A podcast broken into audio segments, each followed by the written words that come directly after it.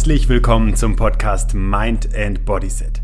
In diesem Podcast findest du wichtige Bausteine, die dich deinem persönlichen Erfolg näher bringen. Mit spannenden Impulsen zu den Themen Gesundheit, Bewegung und Mentales kannst du unmittelbar Einfluss auf deine Lebensqualität nehmen. Mein Name ist Ben Bark und ich freue mich, dass du dabei bist.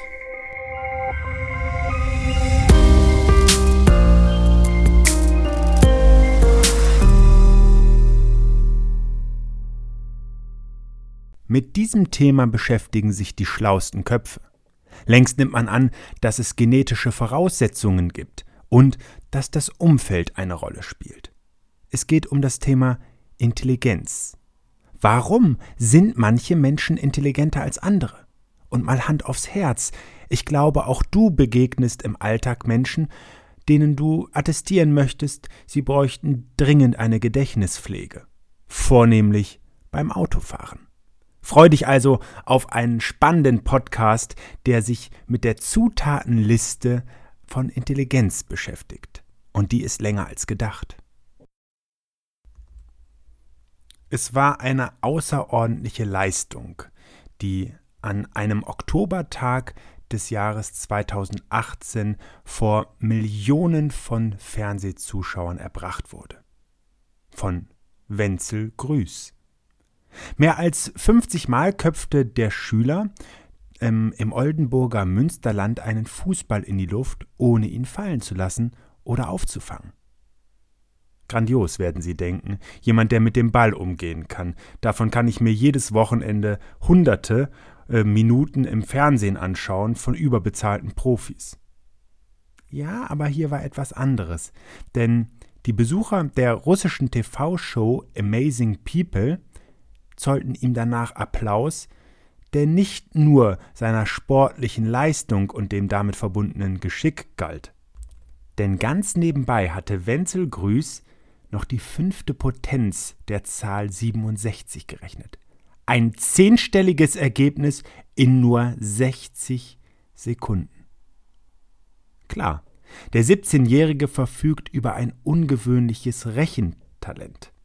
Er multipliziert, dividiert, zieht in sekundenschnelle Wurzeln aus zwölfstelligen Zahlen. Ohne Stift, ohne Papier, ohne Taschenrechner und Smartphone oder sonstige Hilfsmittel.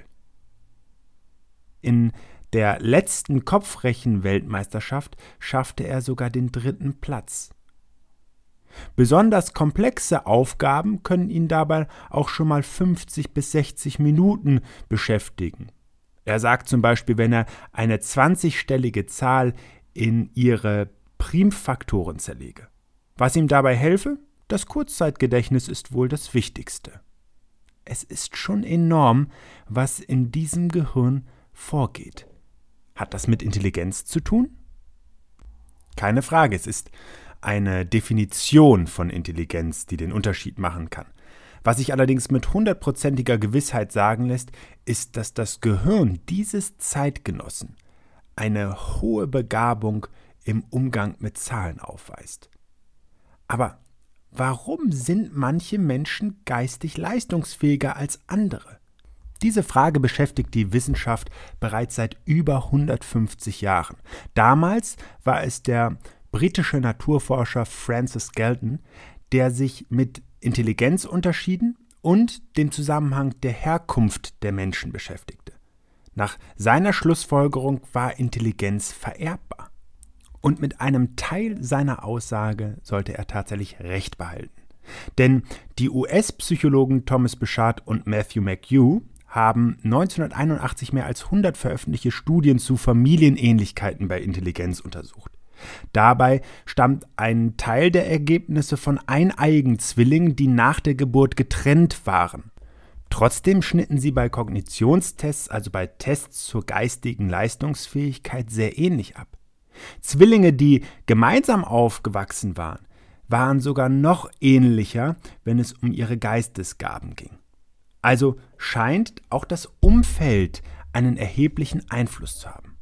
Heute gehen Wissenschaftler davon aus, dass Intelligenz zu 50 bis 60 Prozent wirklich erblich bedingt ist. Oder anders formuliert, IQ-Unterschiede zwischen zwei Menschen erklären sich zu etwa der Hälfte aus der DNA-Ausstattung, die sie von ihren Eltern bekommen haben. Ich weiß, dass dieser Moment jetzt zu Scherzen einlädt, wenn man sich das Umfeld und andere Menschen manchmal anschaut, aber es ist doch beeindruckend, oder nicht? Diese Erkenntnis sorgte natürlich in der Wissenschaft für eine Suche nach sogenannten Intelligenzgenen. Also welche Erbgutabschnitte sind für Intelligenz verantwortlich? Bis vor einigen Jahren verlief hier die Suche allerdings sehr ernüchternd. Man fand immer wieder eine Handvoll von Anlagen, die augenscheinlich mit Intelligenz zu tun haben, aber man konnte den Zusammenhang nicht klar identifizieren. Es war paradox, einerseits belegten diese Studien eine hohe erbliche Komponente der Intelligenz, andererseits konnte aber niemand sagen, welche Gene jetzt genau dafür ausschlaggebend waren. Erst in jüngerer Zeit scheint sich das Bild etwas zu klären. Das hat vor allen Dingen mit dem technologischen Fortschritt zu tun, mit dem man heute ganz anders in das Gehirn von Menschen und in die DNA von Menschen hineinschauen kann. Dabei kann man sich grundsätzlich vorstellen, dass es für jeden Menschen, also für jeden einzelnen Menschen, eine Art Bauplan gibt. Der ist in der DNA gespeichert. Also, wenn man so will, ein riesiges Lexikon, in dem Milliarden von Einträgen stehen. Entscheidend ist allerdings jetzt, dass wir zwar erkennen und sehen können, dass es dort, dass dort etwas geschrieben steht, aber wir verstehen die Sprache noch nicht unbedingt. Die ist uns oft weitestgehend sogar fremd. Wir können also einzelne Buchstaben erkennen, aber noch lange nicht den Sinn dieser Lexikon-Einträge verstehen und damit Aussagen über diese äh, Verbindungen treffen.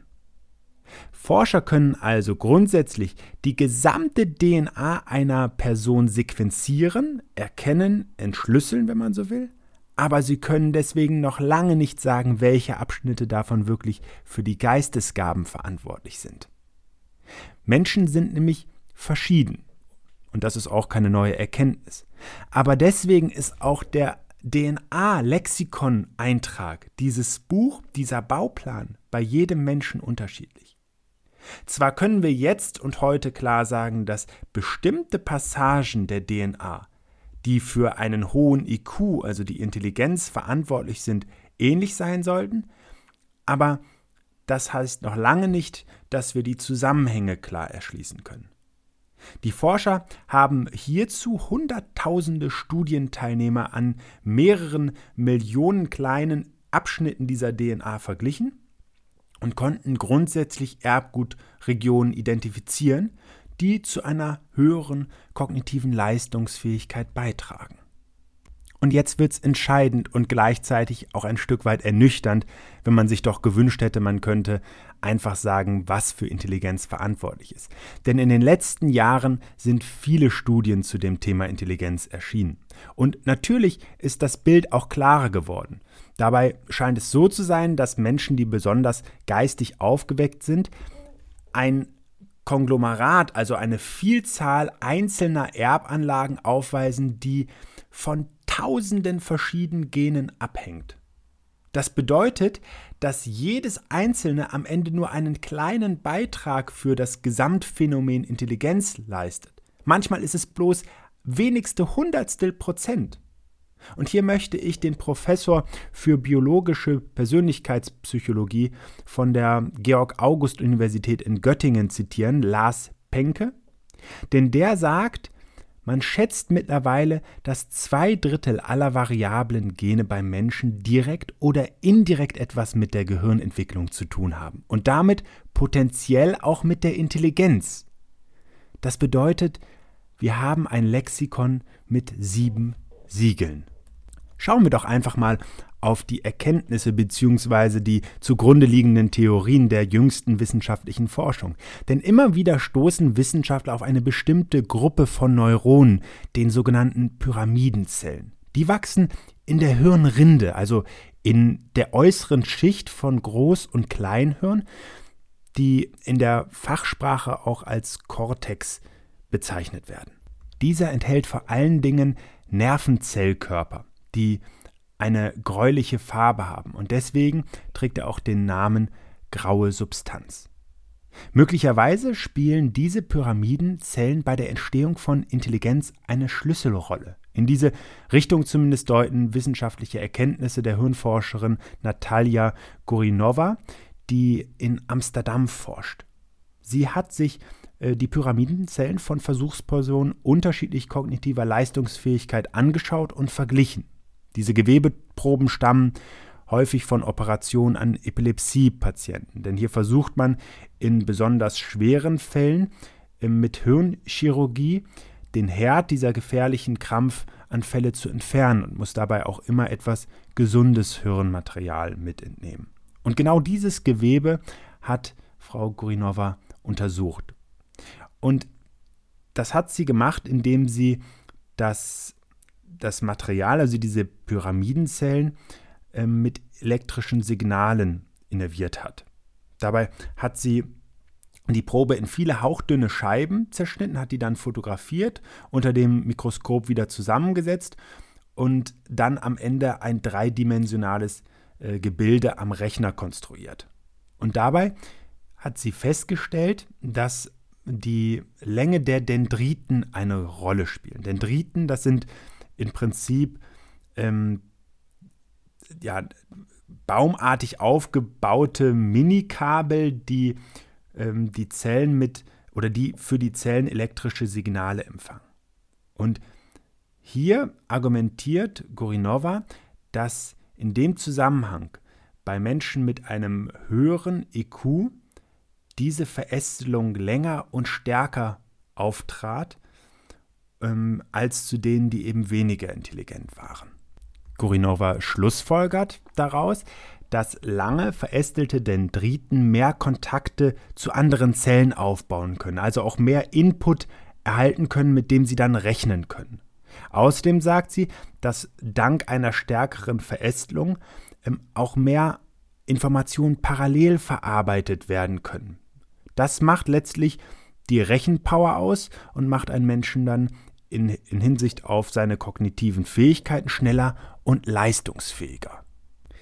Das ist aber nur ein Teil der Wahrheit, denn so überzeugend diese These erstmal klingt und so schön sie nachzuvollziehen ist, so darf man eines festhalten, die Proben stammen vor allen Dingen aus einem sehr begrenzten Areal im Schläfenlappen, in dem Gebiet im Gehirn, in dem eben die meisten epileptischen Anfälle auch entstehen und wo dann eben auch diese chirurgischen Eingriffe stattfinden. Wie das in anderen Hirnregionen aussieht, das kann man heute noch gar nicht sagen. Ähm, und abgesehen davon zeigen auch jüngst publizierte Ergebnisse, dass beispielsweise diese, diese Zusammenhänge in der Dendritlänge und der daraus resultierenden Intelligenz stärker in der linken Hirnhälfte auftreten als in der rechten. Also du siehst wiederum, eine junge wissenschaftliche Disziplin und gerade in der hohen Komplexität äh, kann vielleicht Momentaufnahmen oder sehr begrenzte Bereiche sehr konkret widerspiegeln, aber deswegen noch lange nicht verallgemeinerbare Aussagen treffen. Und genau das wird beispielsweise auch deutlich, wenn man sich die Forschungsergebnisse des Bochumer Biopsychologen Erhan Gensch anschaut. Der hat nämlich 2018 mit seinen Kollegen ebenfalls geschaut, wie sich der Aufbau der grauen Substanz zwischen intelligenteren und weniger intelligenten Menschen unterscheidet und kam dabei zum Schluss, dass eine starke Verzweigung der Dendriten sogar dem Denkvermögen schaden würde, statt ihm zu nützen. Insofern kommt Herr Gensch erstmal zu einem ganz anderen Ergebnis als die Amsterdamer Kollegin. Aber, und das ist dann auch wichtig hervorzuheben, die Methode der Untersuchung war auch eine ganz andere, denn hier wurden die Probanden im Hirnscanner untersucht, im Magnetresonanztomographen und der hat gar nicht eine äh, Bildauflösung, um letztlich feinste Gewebestrukturen zu untersuchen. Also eine andere Methodik, die angewendet wurde. Und hier kam Herr Gensch eben zur, zum Ergebnis, dass bei intelligenteren Menschen die Dendriten der einzelnen Nervenzellen nicht so dicht gepackt sind und sich weniger stark aufdröseln in diese dünnen Käbelchen. Eine Beobachtung, die also komplett entgegen von Gurinova ist. Und jetzt fragen wir uns natürlich, brauchen unsere Pyramidenzellen nicht eine Fülle an Informationen? Hilft nicht der vielfältige Input? Was ist ähm, mit dem geringeren Verzweigungsgrad? Lässt sich das überhaupt damit vereinbaren? Und hierbei kommt jetzt wieder ein ganz, ganz wesentlicher Teil zum Tragen, denn Herr Gensch hält die Vernetzung eben doch für sehr wichtig. Aber sie muss zielgerichtet sein. Und er sagt wortwörtlich, wollen Sie, dass ein Baum mehr Früchte gibt, schneiden Sie überflüssige Äste ab. Ein tolles bildliches Beispiel dafür. Genauso ist es mit den synaptischen Verbindungen zwischen Neuronen. Wenn wir auf die Welt kommen, haben wir davon sehr viele. Im Laufe des Lebens dünnen wir sie jedoch aus und behalten nur diejenigen, die für uns relevant sind. Vielleicht kommt dir dieses Prinzip auch aus der Biologie der Bewegung ein bisschen bekannt vor. Wenn wir unsere Muskulatur nicht nutzen, baut unser Körper sie ab. Wenn wir unser Gehirn nicht nutzen und dabei eben auch Denkaufgaben, dann schraubt unser Gehirn die zurück. Das ist Prinzip der Evolution. Was nicht notwendig ist und Energie kostet, wird eben abgebaut. Und genau dieser Zusammenhang lässt sich eben auch nochmal aufgreifen, wenn es um Denkaufgaben geht. Denn beispielsweise unser kleines Kopfrechenwunder Wenzel Grüß, der wird alle, Auf, alle Ablenkungen um sich herum während seiner Rechenaufgabe ausblenden. Er wird in dem Moment seinen gesamten Fokus auf die Aufgabe selbst lenken und der, das, das Hochhalten des Balles ist ein automatisierter Mechanismus, der ihn keine zusätzliche Rechenleistung kostet. Ich will es an einem Beispiel der Evolution nochmal verdeutlichen. Du bist im Dschungel und du hast jetzt die Situation, dein Überleben retten zu müssen. Also in einer Fluchtsituation. Es macht doch überhaupt keinen Sinn, dass jetzt andere Areale sich zur Wort melden und nochmal mit in den Dialog einsteigen, um zu überlegen, was die sinnvollste Lösung ist. Jeder gibt seinen Senf dazu, was für ein Quatsch. Wichtig ist jetzt zu handeln, um das Überleben zu sichern. Und genau das kann eben auch auf Hirnebene bei der Theorie von Gensch eine große Rolle spielen, nämlich überflüssige Reize eben nicht zuzulassen, um zu einem Ergebnis zu kommen. Während sich also an dieser Stelle die wissenschaftlichen Erkenntnisse durchaus differenzieren und auch durchaus kontrovers sind und mit Sicherheit auch aufgrund unterschiedlicher Methoden entstehen, so gibt es einen absolut eindeutigen Befund und der betrifft die Dicke der grauen Substanz. Die hat nämlich maßgeblichen Einfluss auf die kognitive Leistungsfähigkeit. Ähm, Im Prinzip, weil in einer größeren Hirnrinde auch mehr Neurone stecken, also mehr Rechenpower, mehr Kerne oder wie auch immer man das heute bei Rechnern in den Chips dann bezeichnet, in den Prozessorchips. Und das ist im Übrigen auch schon seit 180 Jahren bekannt. Das war nämlich damals der deutsche Anatom Friedrich Tiedemann, der das schon festgestellt hat. Und in aktuellen Arbeiten ist es dann unter dem schönen äh, Stichwort Size Matters veröffentlicht. Wir sehen also auch hier spielt Größe eine Rolle. Und jetzt wird es noch einmal richtig interessant, denn es geht um Geschlechterunterschiede. Interessanterweise scheint nämlich die Größe und die Masse nicht die einzige wichtige Komponente zu sein, wenn es um eine höhere oder geringere Intelligenz geht. Denn Frauen haben durchschnittlich 150 Gramm weniger Gehirnmasse, schneiden aber bei IQ-Tests im Schnitt genauso gut ab wie Männer. Also die Hirnstruktur von Männern und Frauen sind unterschiedlich, so erklärt es zumindest Lars Penke von der Universität Göttingen. Männer haben mehr graues Hirngewebe, also eine etwas dickere Hirnrinde, Frauen hingegen haben mehr weiße Hirnsubstanz.